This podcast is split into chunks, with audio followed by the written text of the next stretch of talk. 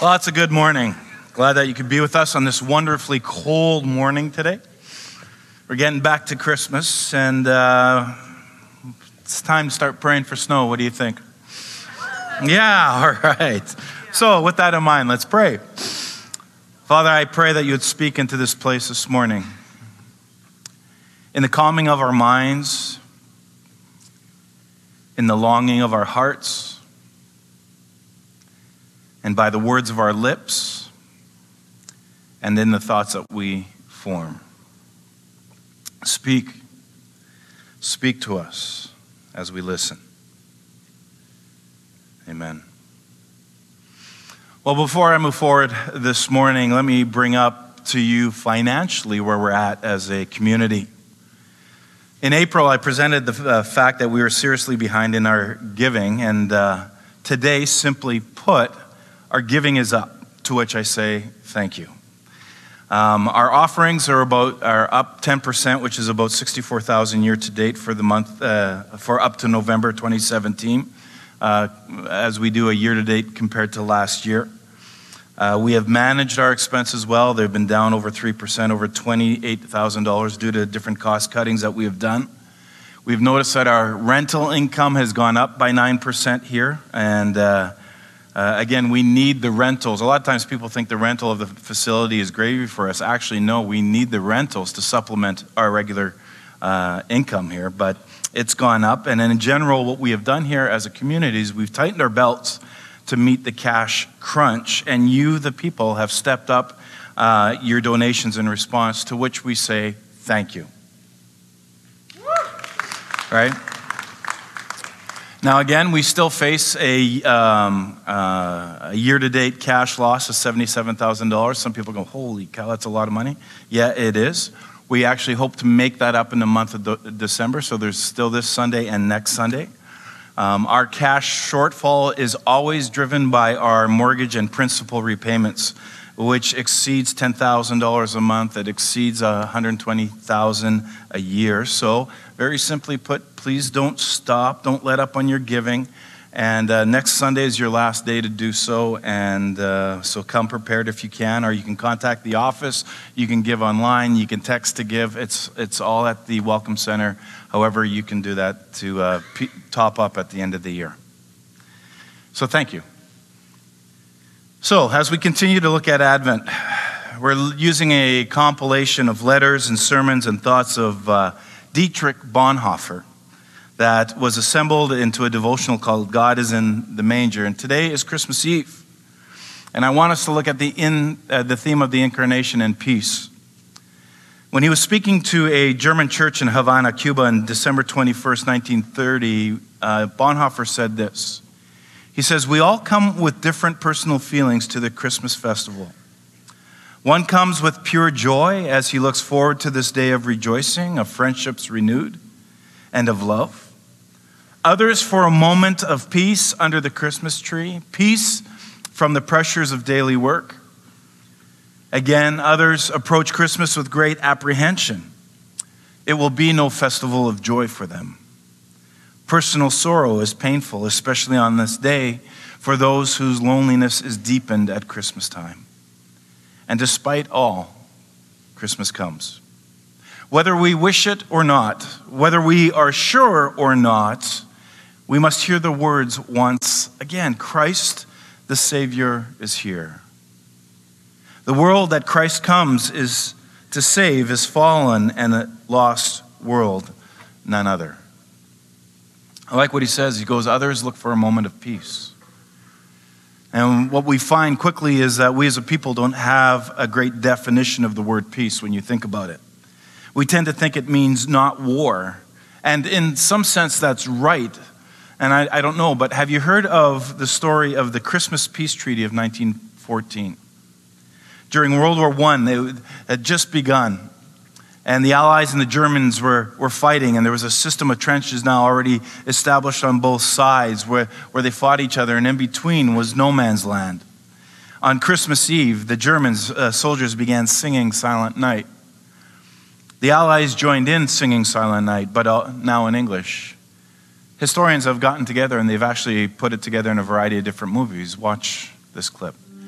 You know, it's a beautiful story, and it's uh, the elements of, of, the truth throughout the story is, is quite fascinating, but it's not the meaning of Christmas. Because, you know, the following day, the war resumed. they they tried to kill each other and mostly succeeded in the whole place. That peace was very temporary.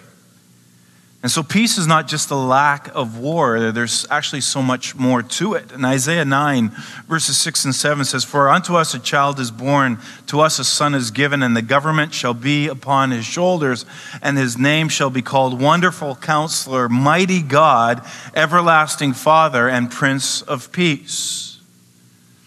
Bonhoeffer goes on and he comments that the, this is about the birth of a child, not of the astonishing work of a strong man, not of the bold discovery of a wise man, not of the pious work of a saint. It's really beyond all of our understanding.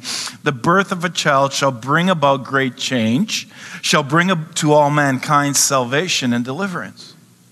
You know, last week we looked at in, in Luke 2 how God rocks the routine of some guys who are just out in the field doing their job. In the midst of the mundane, an angel suddenly appears and, and, and knocks them out of their sandals, so to speak. Into that darkness of a silent night comes this brightness of the glory of the Lord. And I'm sure the shepherds were rubbing their eyes and shaking in their sandals. And the fact that the word terrified was there means that they were alarmed and that they were agitated. The angel says to them, of course, don't be afraid. There's nothing for you to worry about. And once again, when we read scripture, we see angels are always telling humans to chill out. I was in Costco on Friday. it's interesting. I've heard that all the Costco's on Friday were complete zoo. And uh, one of my sons had a nerd party, and so we had to go get some snacks to keep their um, energy going all night long as they had a LAN uh, activity going on in our basement. And so we thought Friday, nobody's going to be there Friday morning. Let's go first thing. Well, it was crazy over here to the point where I saw a guy get so unglued in the parking lot. He was getting out of his vehicle. I wish I had my camera on. That's what I could say. It would have been, I would have been a YouTube millionaire. But that's just the, the world we live in. We don't chill out. We don't. And uh, when you think when the angel appears to the shepherds, they, they, they get unglued. The, the, the angel then has to tell them to just chill out. And the, the reason they didn't need to be afraid is because of the message that the angel is bringing. And he says, I have good news of great joy that will be for all people that today in the town of David a Savior has been born to you. He is Christ the Lord. There will be a sign to you. You're going to go and find a baby wrapped in clothes lying in the manger. It's going to be the only one, basically, is what he's saying. And as the shepherds are sort of trying to handle this message from one messenger, they're taken aback again because it says, Suddenly a great company of the heavenly hosts appeared with the angels praising God. That word suddenly means that the, the, the heavenly host came unexpectedly without warning. And so, n- never mind them getting knocked out of their sandals by the appearance of one. When the heavenly host shows up, uh, this great company. It's impossible to account. This vast array of messengers. The sky is filled, basically, is what's going on. And they watched the heavens open up and they literally saw the entire chorus of messengers worshiping God. They were transformed.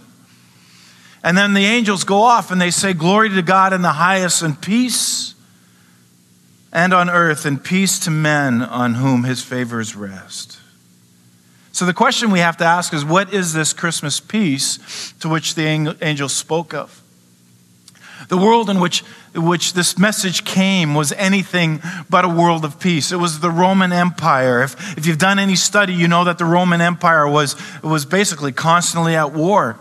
They, they subjugated the world by force. They were called the Iron Boot of Rome. And Judea, this little province, was simply a Roman province. It was a Roman outpost. And the people who lived under that province, li- or lived in that province, lived under the iron will of Rome. They had to do the bidding of Rome. They were under the taxation of Rome. It was certainly not a world of peace. But it's to this world the message of peace, the gift of peace came in the form of a little baby who is God incarnate, God in human flesh. The whole Christian story is strange. Frederick Buechner describes the incarnation as a kind of a vast joke whereby the creator of the ends of the earth comes along us in diapers. He goes on and he says, Until we too have taken the idea of the God man seriously enough to be scandalized by it, we have not taken it as seriously as it demands to be taken. You know, but we've taken the idea uh, as seriously as a child can when you think about it. The innocence of, I got a present from Jesus. You know, it's funny that people scoff at the birth of Jesus. That God became a man for a reason. And yet, when you look at our culture, our culture perpetuates this idea of a man who lives in the North Pole. And you can make some comparisons between God and Santa. This man who lives up in the North Pole has a list of all the naughty and nice. He is also all knowing and omnipresent, but he also rewards virtue, right? And he gives with gifts and he punishes evil by giving coal. He answers the prayers of his followers, the children, does he not? They write letters to him. He performs miracles when you think about it by flying through the air at warp speed and visiting homes in a single night. Not to mention, he fits through the smallest of chimneys unaffected. And yet, when you think about it, many of us have been raised with the Jesus story until we outgrew it. But we perpetuate the Santa myth to our children. Bonhoeffer wrote, he said, Prince of Peace, where God comes in love to human beings and unites with them. There, peace is made between God and humankind and among people. He then asks, he says, Are you afraid of God's wrath? Then go to the child in the manger and receive there the peace of God. Have you fallen into strife and hatred with your sister or brother? Will come and see how God, out of pure love, has become our brother and wants to reconcile us with each other. In the world, power reigns. This child is the Prince of Peace because where he is, peace reigns. See, in the Hebrew culture, it's interesting that the word peace has a very wide significance. You've heard the word before, it's shalom and it's used when greeting somebody as well as when saying goodbye to somebody. It's kind of like saying, you know, uh, Hakuna Matata, right? Which means, yeah, no worries, right? Exactly. It's a statement of what we desire for the person that we're speaking to. Now, stop thinking about the Lion King and focus with me again, all right? The word peace was such a part of the early church that every single letter that the Apostle Paul writes includes a greeting of peace. It includes shalom.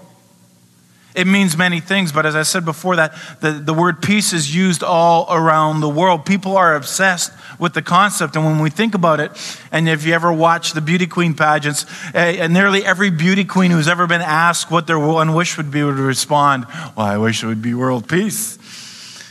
You know, since 1901, there's been an award given that who has ever done the most to promote and keep peace in the world. We know it as the Nobel Peace Prize, for what it's worth. And, and just to add, it's never been given to a beauty queen, just throwing it out there, but that's just the way it is. There's a logo that we use, right, for the concept of peace. There's a hand sign for peace. As well, in 2011, NBA player Ron Artest, legally changed his name to Meta World Peace, go figure, as a way to promote world peace. really? Now, the Hebrew word shalom is generally translated peace, and it's a word we hear often enough. We think we've got it down, we think we can handle it. And we know that shalom is about wholeness, it's about healing, it's about redemption. And, uh, and together, all these things, it's what makes up peace. But when we use the word peace, we don't generally mean all those things. Instead, what we do is we settle for shallow peace, which is really a facade behind what we suppress our feelings and, and, and so suppress the community. We just, we just we live behind a wall. You know, the peace we generally think of is more of a, a calm surface. Let's everybody get along. Even if underneath the waters are churning, let's just everybody get along. But shalom, the kind of peace that God has in mind for the world, is so much more deeper. It's the kind of peace that the psalmist prays for. It's the kind of peace that we're supposed to make. This peace demands that we are to be real with ourselves and real with each other. And that peace, when you think about, it, requires a, a true listening. It requires a compassionate speaking. Peace that will not settle for anything to be left out or left behind. And this is not only the absence of conflict, but also the presence of healing and growth. What I want us to see today is much more important than the world's idea of peace. What we see in our text is a promise of peace, something with more significance than anything else in the history of the world. Bonhoeffer wrote, he said that with the birth of Jesus, the great kingdom of peace has begun. It's not a miracle that where Jesus has really become Lord over people, peace reigns. Is it not a miracle that where, where Jesus has really become a Lord over people, peace reigns? That there is one Christendom on the whole earth in which there is peace in the midst of the world? Only where Jesus is not allowed to reign, where human stubbornness, where defiance and hate and avarice are all allowed to live on unbroken, can there be no peace.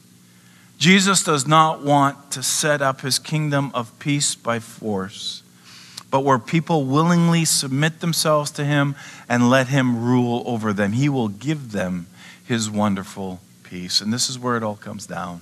This is the message. This is the incarnation that Christmas peace begins with the peace of God. And that peace is the result of becoming a disciple of Jesus. Jesus himself says to his disciples, He says, Peace I leave with you, my peace I give to you. Not as the world gives, do I give to you. But he leaves his peace. And this peace with God results in peace within ourselves. And if the burgeoning industry of things therapeutic is any indication that there are a lot of people who are not at peace with themselves these days, just go to the bookstore. Look at the psychology and self help sections in the bookstores. Have you seen them? If you look at those books, you'll see that most of them are written to give peace to people who are in some kind of turmoil in turmoil over the past failures, over unfulfilled expectations, over declining relationships, over financial pro- problems, over everything from career boredom to sexuality and flabby thighs. It's all there. Back to our story.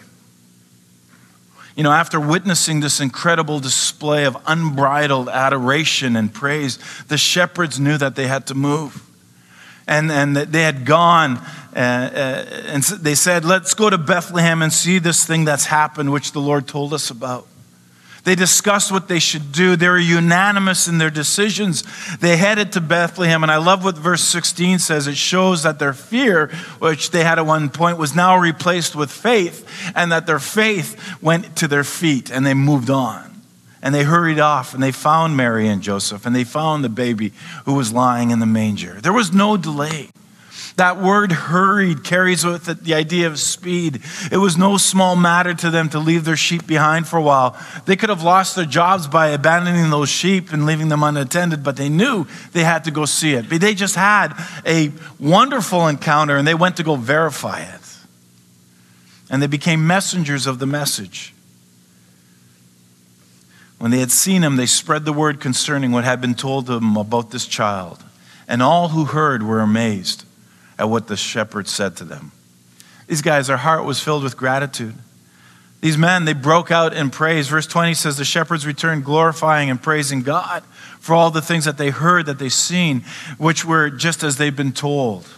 Their lives are radically changed at that point. And I think what matters most is that we get God's message and that we respond to it. Notice that the peace comes only after the praising. There's an interesting aspect there. We must put God and His glory first, and then listen, peace will come. And this is a neat time of year.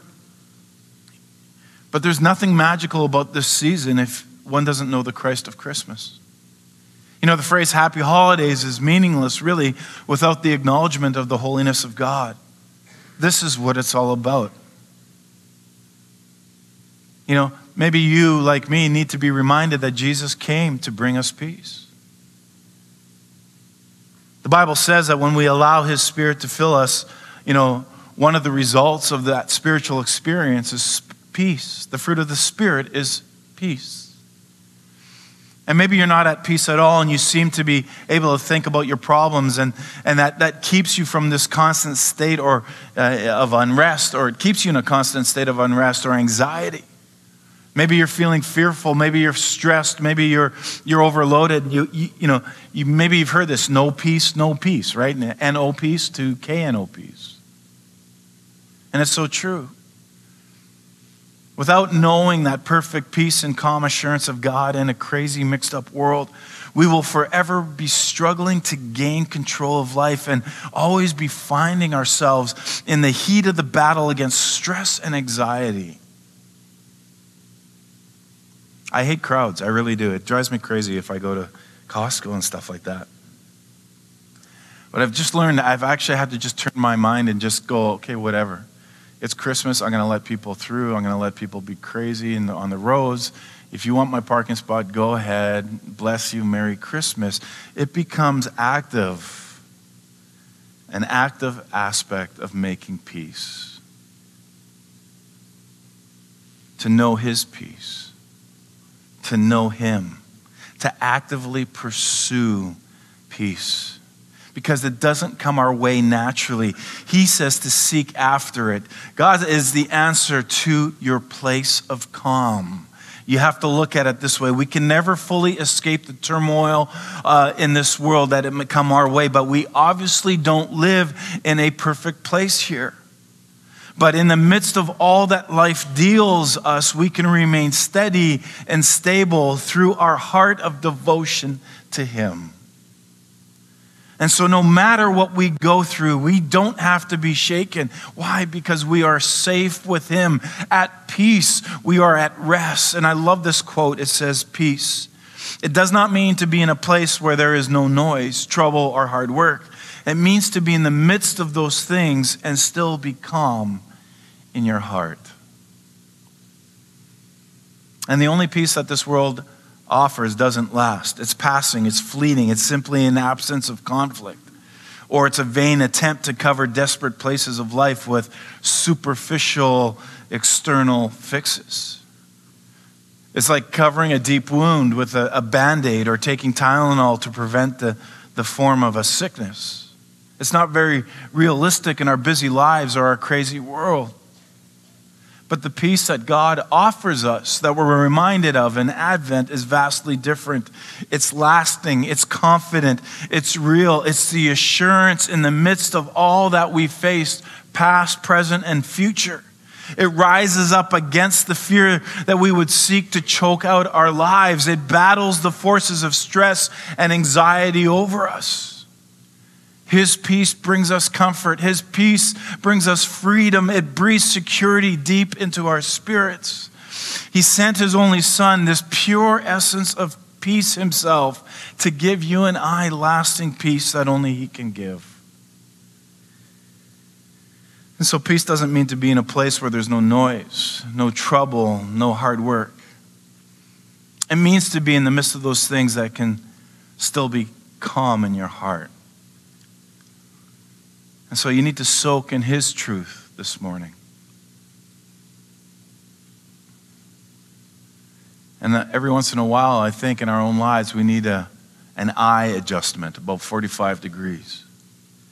You know, instead of staring horizontally at our problem and only glancing at God occasionally, we need to raise our plane of vision about 45 degrees and we need to gaze at God and only glance at our problems. The Bible says of our God, He says, Thou will keep him in perfect peace whose mind is stayed on thee.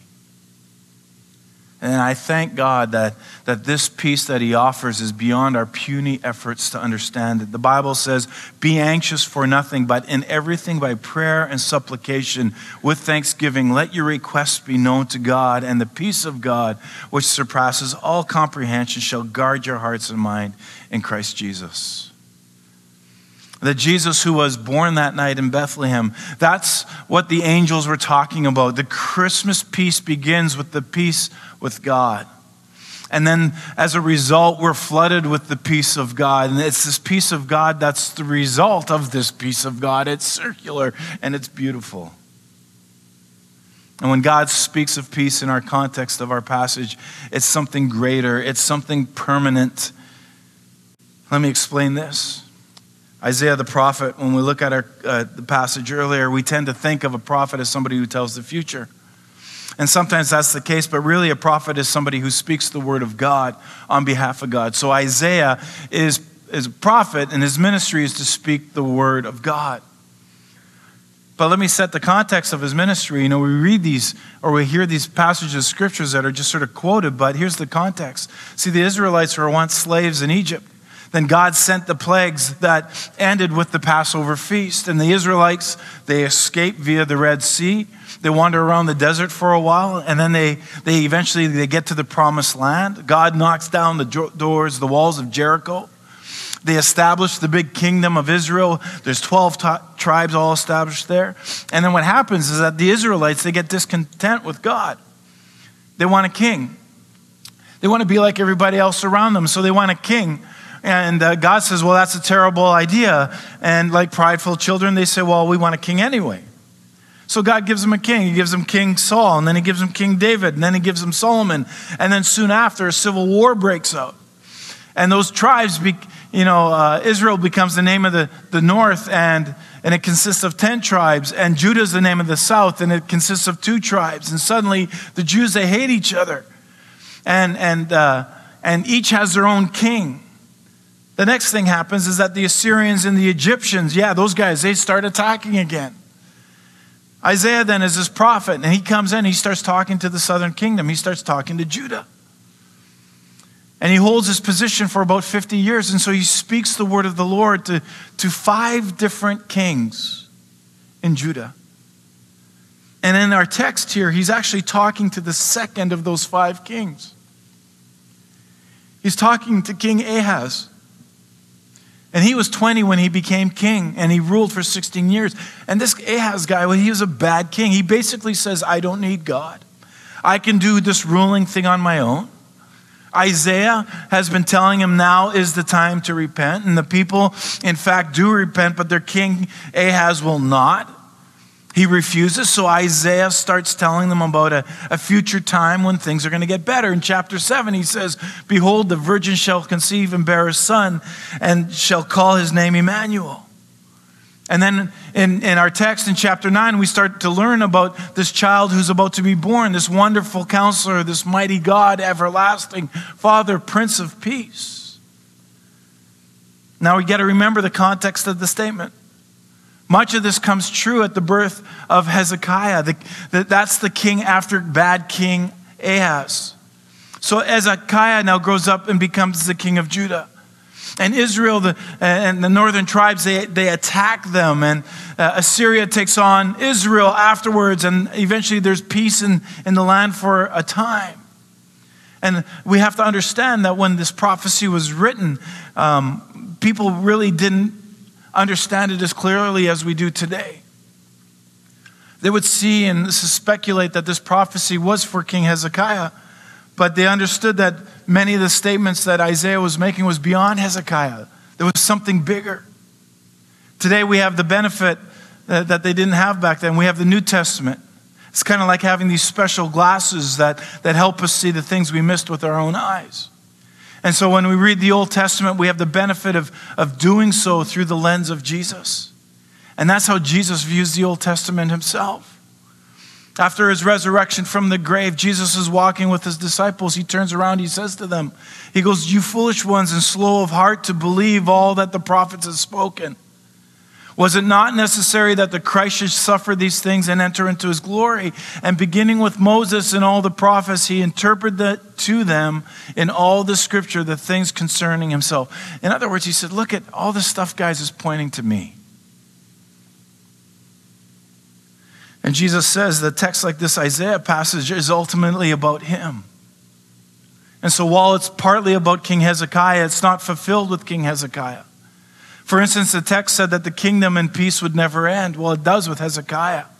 He died. His next son that came up, Manasseh, he was an evil little guy. And the prophecy isn't fulfilled later until Jesus' life. 14 times in the book of Matthew, the author says that Jesus is fulfilling something from the prophets.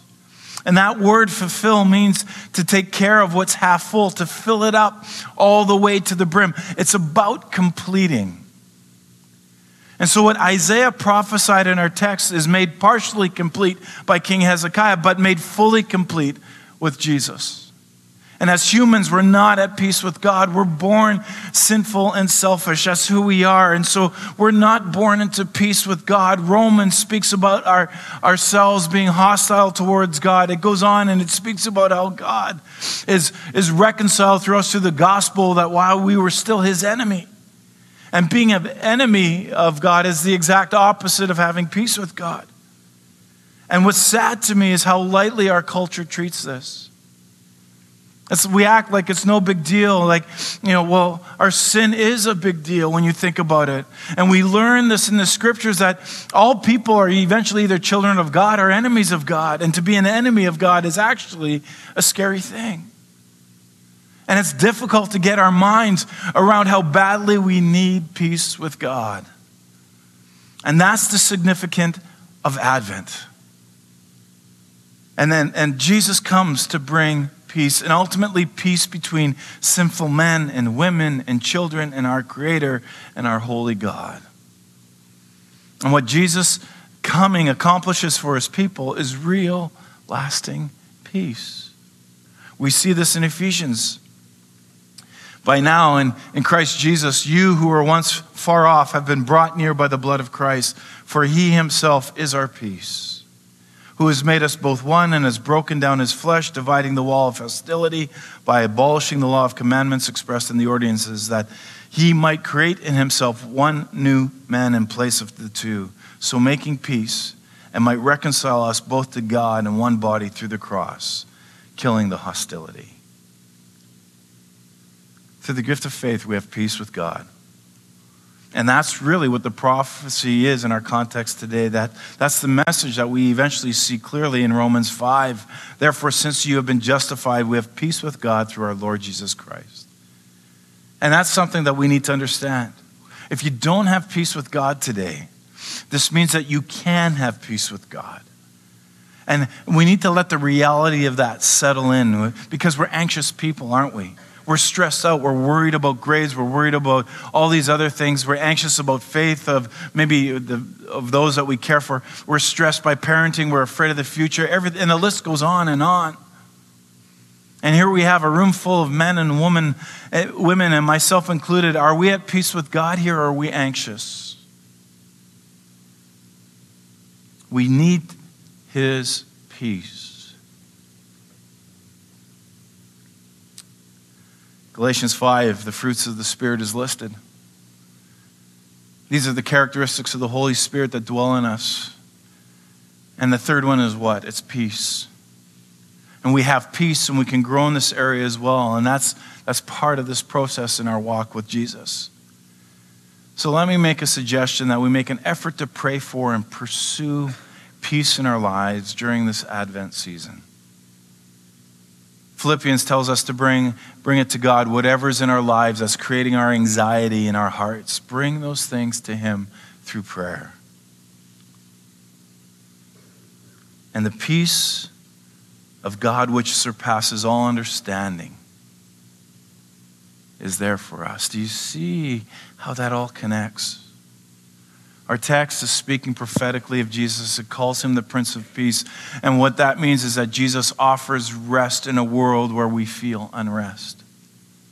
You know, the story of the Christmas uh, peace treaty of 1914 is amazing, but it's temporary. It lasted just that evening. The peace that Jesus gives us with God is not temporary, it lasts for all eternity, and that's the basis of all other peace in our lives. So, how do you respond to the message of Advent this Christmas? If you look at the different characters in the New Testament, Zechariah was filled with denial and doubt. Mary wasn't sure about everything, but she surrendered to the Lord's will anyway. Joseph was a person who put his, his feet to his, his faith. He was ready to act.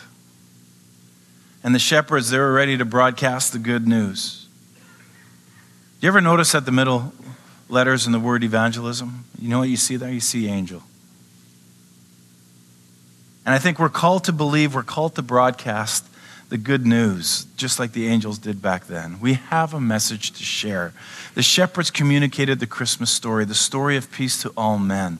And we are now the messengers of the manger story, people. As believers, we have something to share. So rest in the knowledge that the God of the universe, your Creator has made peace with you through the birth and the life, death, and resurrection of Jesus. And now you can exhale. We need to just feel the weight of this world off our sh- sh- shoulders and, and rejoice in the peace that has come at this advent of Jesus Christ. So, is that you today? Do you need peace? Maybe you're feeling a tugging in your heart. Maybe Jesus is just calling you to surrender to Him. I would encourage you just to take the time, take a moment as the band comes up and pray. Pray to ask for that peace of Christmas to come into your life. Let's just bow our heads.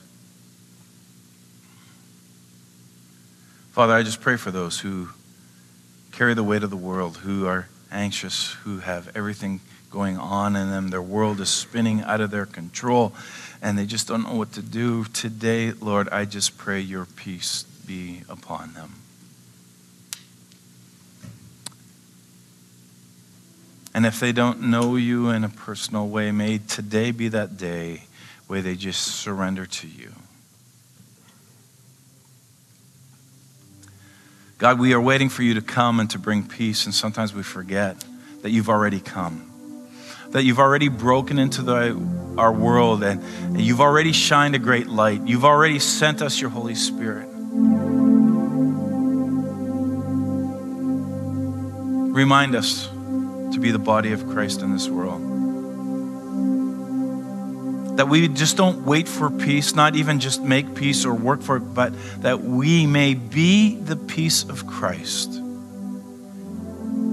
in our homes, in our churches, in our communities, at our place of work, at our school, and in our nation.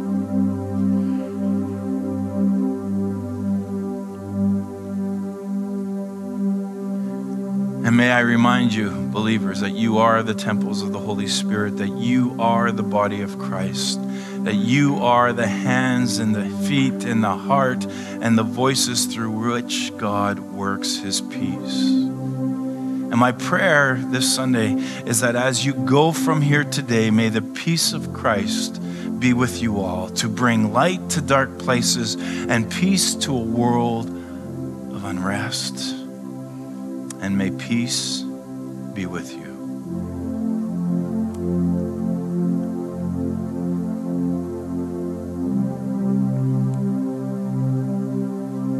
And I invite you to stand with me. The past few weeks we've closed with the song uh, The Breastplate Prayer of St. Patrick, but today I think it would be fitting, being Christmas Eve and all that, together we just do Silent Night. And then allow me to bless you with the words of St. Patrick before we leave. Jesse. Silent night, holy